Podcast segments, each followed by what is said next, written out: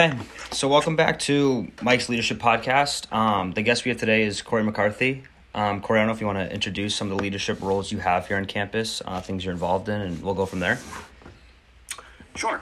Uh, my name is uh, Corey McCarthy, like Mike said, and I'm the Associate Director of Athletics for Communications. Um, I started at Saint Joe's back in two thousand four as an assistant baseball coach, uh, worked in that role until uh, two thousand twelve. Uh, in the meantime, I became the sports information director in the fall of two thousand seven, uh, and then from there was uh, moved up to assistant athletic director for communication and recently associate director for communication. So um, my leadership roles include um, you know, supervising certain staff members and also supervising uh, the athletics event staff. Awesome. Uh, so I guess I, the first question, we'll just get right into it. Uh, how would you define leadership? Like in your eyes, what do you think like the definition of leadership would be? The definition of leadership, uh, I would just say it would be um, showing people the right way to do things or to follow a certain philosophy that has been built. Uh, you know, using your own uh, belief set and parameters and all those kinds of things. Okay. And y- you talked a lot about, well, in your introduction, you talked about being a baseball coach versus, and like being the assistant athletic director, things like that. Uh, did you find that maybe you enjoyed one of those roles more than the other role, and maybe why that would be? Uh, well, I mean, I, baseball was, was my life for so long as a, as a player and, and then a coach. And I never really saw any other uh, role that I would I would ever want to pursue until this job came up and just kind of landed in my lap. And I was lucky enough to get it. Um, as a, as an assistant coach, uh, I really enjoyed, you know, working with the players, um, seeing them improve, uh, you know, and not just as players but as individuals and, and in life. Um, but as As the, uh, you know, as the S I D and associate A D and all that stuff, we're, I'm still working closely with students, such as yourself. And I don't think I ever would have said this or predicted I would say this, but, you know, the fact that I'm working with students in a different way now is more rewarding. Mm-hmm. Because as I look above my computer screen, I see the list of all the interns that I've had work for us in our, in our office.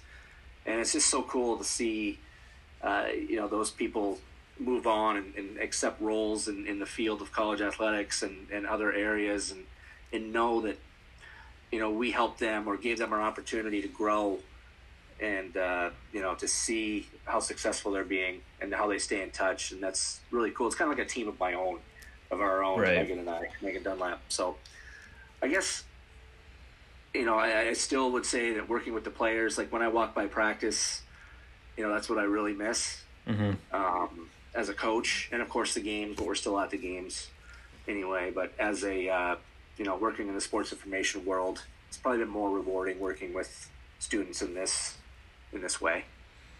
Awesome. Um, no, I, I, I definitely can see that. Um, it makes sense that working with the interns, I mean, I like working for you. I like that aspect of it. Um, would you say now that you see both sides being that, being like the assistant athletic director, Um, you meet with coaches and things like that, and you also work with the interns uh, in the S I D office. Do you think there's a difference of your leadership style from like us as students versus like the coaches who are more your age? Is there like an age difference, the way that you tend to lead them one way or a different way, or is it all kind of like the same to you? Um, it, it's pretty much the same, I would say. I, I try to treat, you know, everybody with respect and, and you know, my relationship with people is probably different than, than maybe others would have with the same person. I feel like uh, my style is more open and, you know, we, we try to try to get some laughs in and, and, you know, keep it loose. And then, you know, also knowing that when the time comes, if there's some kind of decision that needs to be made or if, you know, if something isn't going right, that you're also able to have that conversation and, and maintain mutual respect. So, I mean, th- there are probably some ways that it's different when it comes to maybe uh, being more appropriate or, you know, whatever, when it comes to speaking with students versus staff members and, and uh, you know, just kind of knowledge of the of the department, or you know, you don't necessarily open the books, I guess, to uh, to the students as much. But, right. Um, no, I mean the coaches. The coaches here are also are so great to work with. We have just a tremendous staff, and it's no secret that's why we've been so successful. Uh, we have a, a you know a very experienced staff, and, and the newer coaches are are very driven to succeed. So uh, it's been an easy group to work with. Okay, um, so like we we've hinted on your different roles, things like that. Uh, in class, we actually did like a leadership pizza. So we picked qualities that we felt that we had, and we kind of broke them up into different slices based on like percentages, things like that. Um, if you were to kind of make your own pizza, what were, what would you think some of those skills would be? Like for mine, let's say like I did passion, uh, confidence, things like that. Uh, what do you think would be on your pizza? Oh boy, you're throwing some tough ones. That is here. Um. I mean, I would say, yeah, I don't know if passion is exactly the right word for me. I mean, it's, it's, um, so basically asking for like characteristics of my, uh, of my leadership style.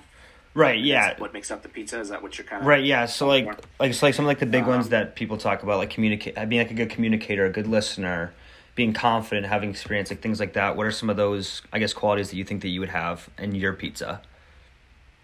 Okay. Um, I, I think, you know, having done this for a while, I think confidence is a big part of it. And, and in that same realm would, would be, you know, problem solving abilities, you know, in the heat of the moment kind of stuff. Um, just getting down to it and, and fixing things when they don't work right. Um, let's see what else. Megan, you got anything? What, what Megan could describe my leadership? We got a two for one here. This is perfect. Um, um, I think maybe compassion. Yeah, I don't know how to say it without being like, not laid back or like easygoing, but like, I don't know if it's because you have confidence in in your leader. I think maybe confidence is a good one. Like confidence in your leadership. Yeah, that's good. I think, yeah. Yeah. yeah. Thanks, man. No, yeah, I, I, I completely agree. I mean, I've worked for you. I don't I don't see really any flaws in your leadership. I like the laid-back, open style, but you also, I think like Meg said, put a lot of faith in us to get our job done and get it done at an appropriate pace. Um, and obviously, if those things don't happen, that's kind of when you kind of step in and say, okay, it's business time, like time to get going. But no, I would definitely agree with yeah. what you said and what Meg said too. Yeah, I, I have a lot of trust in my staff. Um, but like the compassion part of it, I think is, is one of those things. If I show compassion because I actually have it, I don't just show it. Right. Uh, when, when things come up for you guys, I'm understanding with your schedules and, and, you know, things like that. And, you know, I just, you know, the golden rule, treat people the way you want to be treated. Mm-hmm. And that's basically, you could, you could say that's my leadership style. Yep. Well, so definitely. That doesn't really, you know, kind of a weird pizza, but. Hey, everybody's pizza is a little different, so. Yeah. Um, there's also a, a big debate uh, going around that we've kind of hinted on. We uh, we had um Adam Bradley come to our class, who's uh works for the Hardwood Hustle, and uh, he started a a lead 'em up program, which helps teach coaches to be good leaders and get teams involved, things like that. Um, and he talked about the debate between a natural born leader versus uh, gaining leadership through experience. Um, and he said he felt that you're only ten percent naturally born with being a leader and around ninety percent is what you gain through experience. Uh, was that something that you would kind of agree with, or do you have a different take on that natural born leader versus uh, gaining leadership through experience? I agree with that. I think that the leadership through experience is, is, uh, is huge. I mean, when I first started like in this role, it wasn't very easy for me. I didn't have the confidence yet. To, to really be able to say, you know, look, this is this is how we do things, or I have this expectation, you need to meet it. Um, whereas over the years, you build that kind of cachet and and and uh, you know, that reputation. So I think that that's a big part of it, is the confidence and, and building over time. Um, and I've I've seen it in others too, as as interns have come through. uh, and been in, in our office for multiple years, how their leadership skills develop over time. Um, I mean, certain people certainly do have leadership skills already. Um, you know, Alex Gutierrez, you, Michael, have, have leadership skills. Um, but I think that, that could also be uh, described as kind of like an outspoken personality where, you know, you're not afraid to, to get out there and, and say what needs to be said. Mm-hmm. So, yeah, it's over time. I would, I would definitely agree with that. Okay. Yeah, I, I I know I personally think how I have that same idea. That I think some people kind of just grasp that idea faster of being a leader. And for like it's like learning everything else. Some people are good at math right away. Some people have to work their time up. I think it's the same idea with leadership is everybody can be a good leader um, if they get the experience down. But some people just get it uh, faster than others. Yeah, and I don't know how you would quantify uh, leadership ability, um, you know, at a very young age. Right. Right. Mm-hmm. By the time we see students, they're eighteen, nineteen years old, and they've had a lot of experiences in life. Yeah. So, I mean, if you say you're naturally a leader, how how would, I don't know, how were you when you were three? Were you leading, uh, you know, bake sales and stuff in your neighborhood? Or, I mean. No, exactly, yeah. yeah. No, I completely agree. Um, what, um, so I guess, like, someone like me who's looking to, I guess, pursue a, pursue, pursue a leadership, obviously, like, as you know, I'm trying to eventually try to become an athletic director, and you hold an assistant position here. What would be advice that someone like you'd give to me or just someone in general that's trying to get to a leader leadership position that you have, whether that's being an assistant coach or, like I said, being an assistant athletic director, something like that? Take every opportunity that you can to to be in those roles, to gain experience. Uh, I can't stress enough that especially when you're younger and, you know, maybe you don't have the financial responsibilities that you will have when you're older, don't be afraid to work for free. Mm-hmm. Um, I've seen people that have passed up opportunities that might have been awesome because they didn't pay enough or at all. And I just cringe when I hear those things. Uh, all of us, you ask any coach here, you know, even Sanborn, McDevitt, you know, Tom Dan, we've all coached for free because we love it at some point early or even recently, um, because you're giving back and you are, you know, gaining that experience and, and exposure. So anything that you can do, be searching out volunteer opportunities, um, you know, and, and don't be afraid to, to get your hands dirty. Uh, one of my favorite stories, and, you know, whether or not that's eh, probably appropriate for this podcast. I Definitely. Go for it. Yeah, we're not we're we're rated P G thirteen, I think. Um, so this is probably about seven, eight years ago. Uh, when the field hockey team was still down at the grass field. Uh, it was a conference tournament game, and the opposing team uh, came over to tell us at the press box that there was uh, deer poop on the field. And um I said to my intern, hey, Matt, can you grab a, a shovel and a bag and just go pick that up and, you know, do whatever, throw it away or throw the poop in the woods or whatever. And he, like, looked at me like, are you serious? Like, I'm not doing that.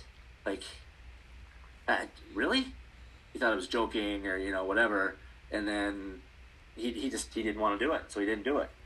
And so we asked, like, the next guy, who happened to be a kid named Nick Swald, um, kind of a quiet, soft-spoken guy, but really, you know, turned out to be a real kind of a work ethic kind of kid. And he's like, yeah, I don't care. Where is it? He went and did it.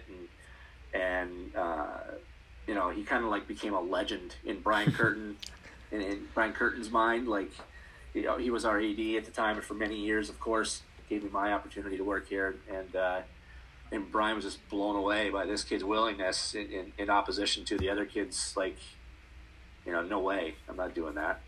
So, and that, and now he's a, you know, he's the manager of a golf course in New Hampshire, and like he's moved on, it not being afraid to do the little things, the dirty work, stuff that comes up, you know, within reason, of mm-hmm. course. But you know, that that was one that, hey, if you were the admin at a field, and that happens, what do you what are you gonna do?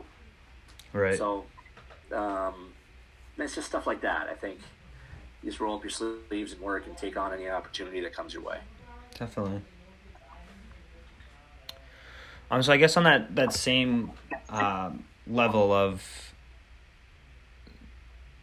just like like like the advice side of that, um, we kind of already touched on it a little bit, but do you think that, like, you look back at all the interns you had, maybe not Megan because she's sitting right next to you, but what do you think some of those interns would say about you as a leader? How would they describe you? Um, yeah. Um, hopefully they would say that I was uh, not a micromanager, that I was somebody who, um, you know, I, I pride myself in saying this internship is, is for you. Like, I'm not going to make you do things that, you know, you don't want to gain experience in. So I, I would hope they would say that, that uh, Corey helped me uh, develop skills in my field or my area. Um, I very rarely try to force things on people that if it's not their, not their thing. Okay. I would, I would agree with that. I think that working for you, I mean, I've only been an intern for this year, but working with event staff and stuff, it's kind of like you do it, obviously within reason, you do what you want to do, but yeah, I, I would definitely agree with that. Yeah. It, even when it comes to like event staff and assigning roles, like we, it, it, I view it, like my coaching experience probably comes into play a little bit with that. Like you, you recognize talents and people just kind of fall where they're supposed to be. Like I know that you, you love to do the, the play-by-play announcing of basketball games. Like that became pretty evident, but I don't think we just put you on without saying, hey, are you comfortable with this? Right. Uh, so, and then, you know, you took off. Same with people that are doing stats or working the clock. Like it, those are all spots that are important. And if, if you have someone who's not comfortable doing it, it's just not going to turn out very well. Yeah, no, I would, I would definitely agree. Uh, was there ever a time um, that there was someone that maybe as a mentor or a leader that you looked up to that you wanted to like follow in their steps? I know like someone for me, like I look at Goody or Alex Gutierrez. He was probably one of the best leaders I've ever met. Just a guy that told you to get the job done, get in and get out. Um, just like a guy to really look up to. I don't know if there was someone like that in your life growing up or even now that you still kind of look to for guidance or an impact on you? Um, I think I mean, my grandfather played a big role. Uh, he never really held like a leadership. We we ran a farm and stuff back in North Dakota, and, and you know probably instilled in me and my grandmother, both my grandparents uh, owned that farm, and it was just a leadership role where and problem solving. Something comes up, you fix it. I mean, it uh, it probably comes from that. But during my professional life, I would say. And it's a hard standard to live up to, like Brian Curtin, definitely, uh, Will Sanborn. Uh, you know, these are people that have, have been major influences on me. Uh, when I first started, one of my um, one of my friends, the lifelong friends uh, from high school, uh, Adam Grabanski, uh, he, he runs a, a branch for Graybar Electric back home. And so uh, I often picked his brain when it came to managing people and and, you know, just ran things by him and got his advice. So he was pretty helpful. Uh, so, but, uh, yeah, not necessarily, you know, one dead set person during a given time, but, you know, I would reach out to Brian or Will or, you know, Adam or, you know, whatever, if anything came up that I would not be sure how to handle. Yeah, definitely just pick different people's brains, create your own uh, sort of style and see what works, see what doesn't work. No, I, I can definitely see that. Yeah, I think... Another thing to kind of go back, um, you know, don't be afraid to work for, like when you said what kind of opportunities, don't, but don't be afraid to work for people that don't have, um, you know, outstanding reputations in that given field. Because you might not have those people accessible to you. I found in my experience, you can learn just as much what not to do as what you can do, as what you should do.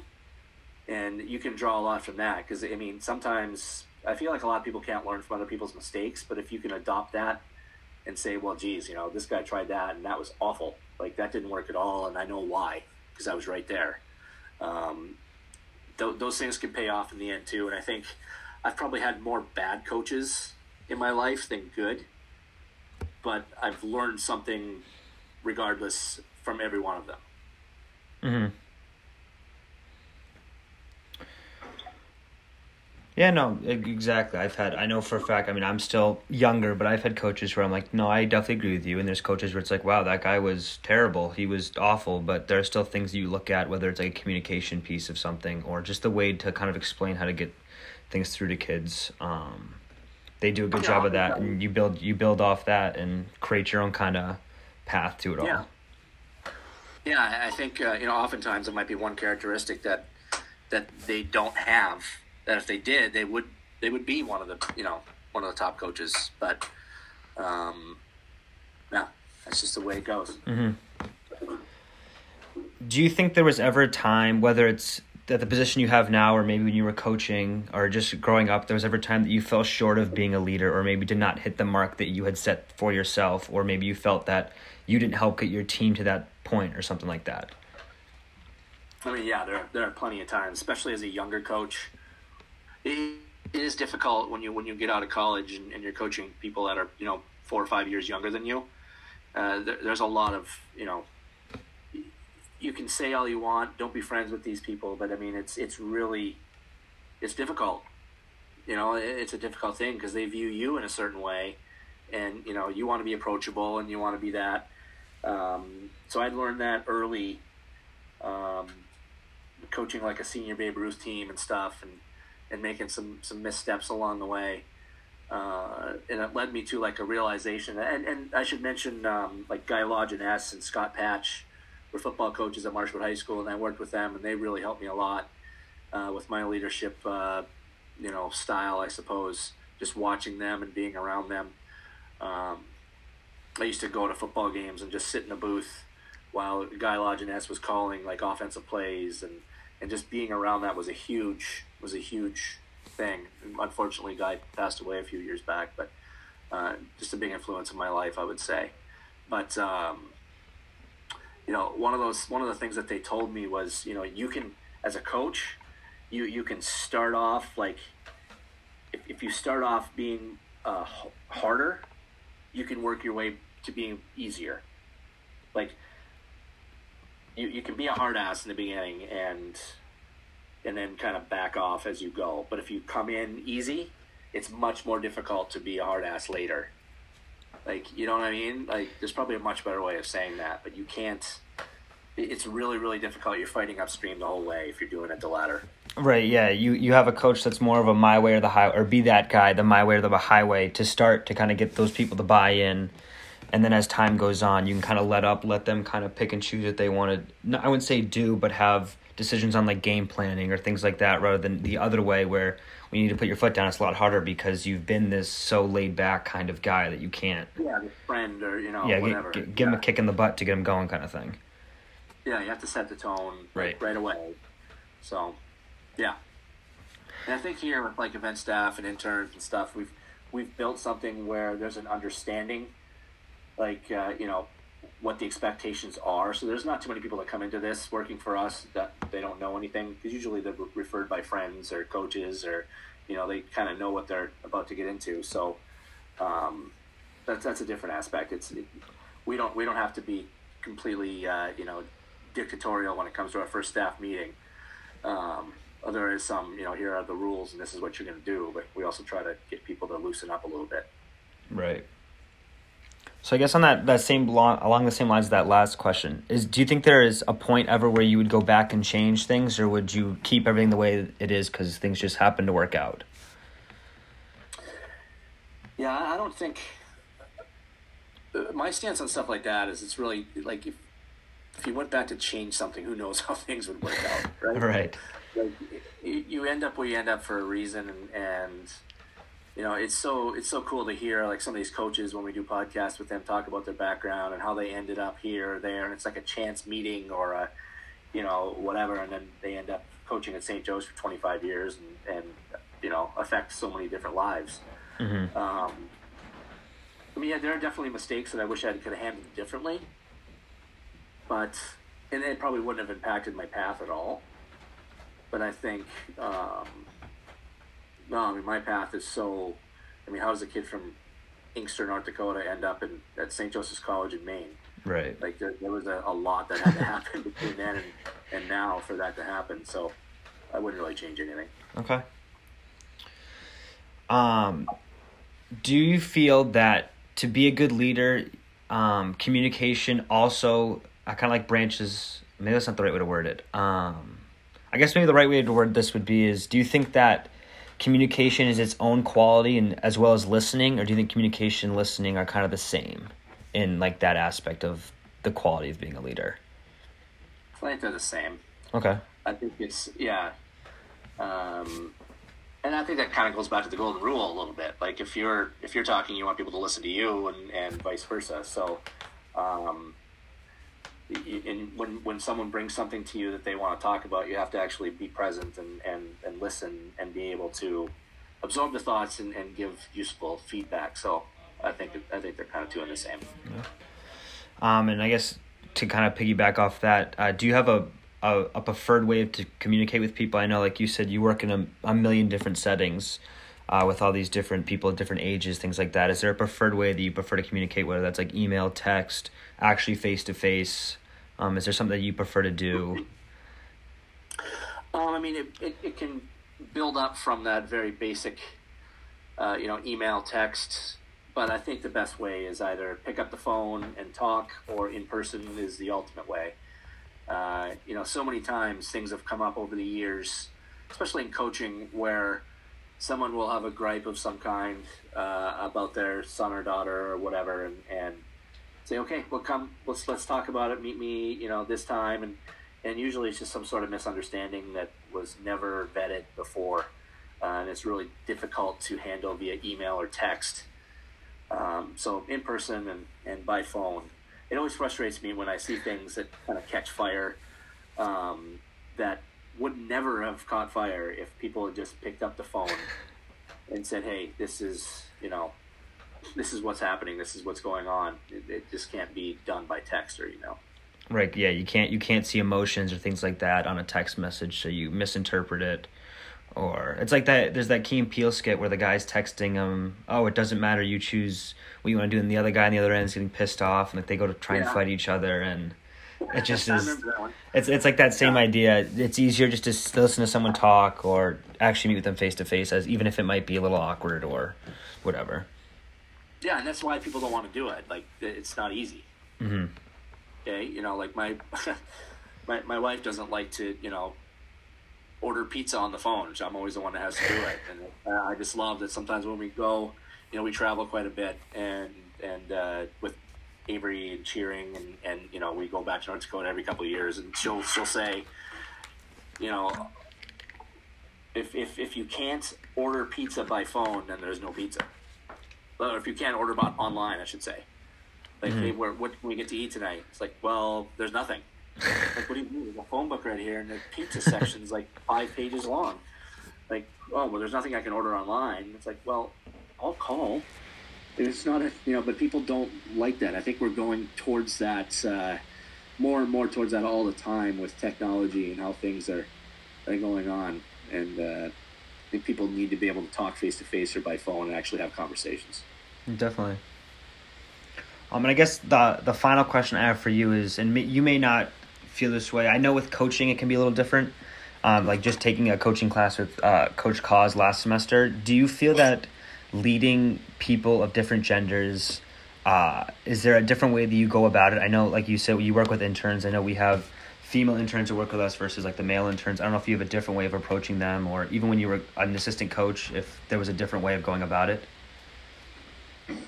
That's a, that's a good one. I think I, I don't have a lot of experience coaching women, and um, I know there are some unique dynamics that come up, uh, that seem to come up. But I, I always look at, I, I think Coach McDevitt is one of the best uh, coaches, but also maybe the best, uh, you know, male coaching a female team kind of scenario that I've ever been around. Mm-hmm. And it's really, really interesting to see how something can happen with his team versus another one of our teams, and it's handled completely differently. And, you know, the women's basketball team record speaks for itself, right?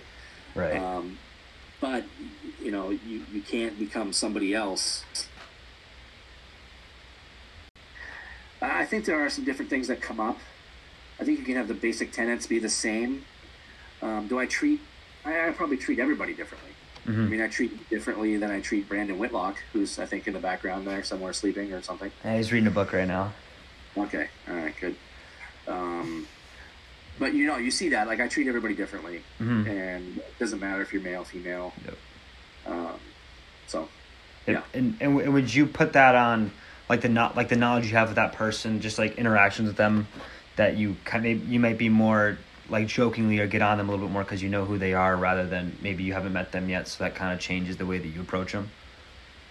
Yeah, yeah, definitely. I think, um, you know, you... you You try not to hurt anybody's feelings, of course, when you're, when you're, you know, but it's kind of my style to, like, give it a little bit, and I think I can take it at the same time. Um, you know, but I, I definitely would treat, again, I'll use Brandon as a, as an example, a lot differently than I would treat, you know, a freshman event staff worker. Right. So I've known, I've known Brandon for a while. I know that, you know, I, I don't think he's a, uh, you know, I don't think he's reading some sort of self-help book behind you as, as, you know, because of something I did. Uh, maybe I'm wrong, but he seems to take it pretty well when, when we kind of joke around. So, yeah. Awesome. Well, I think that's everything I have for you. So I just want to, I appreciate you taking the time to talk to me and kind of enlighten me on the way that you kind of go about your leadership and such, because I know everybody does it a different way. So I definitely appreciate uh, you for doing that. Yeah, cool. Any, anytime you need something, let me know. For sure.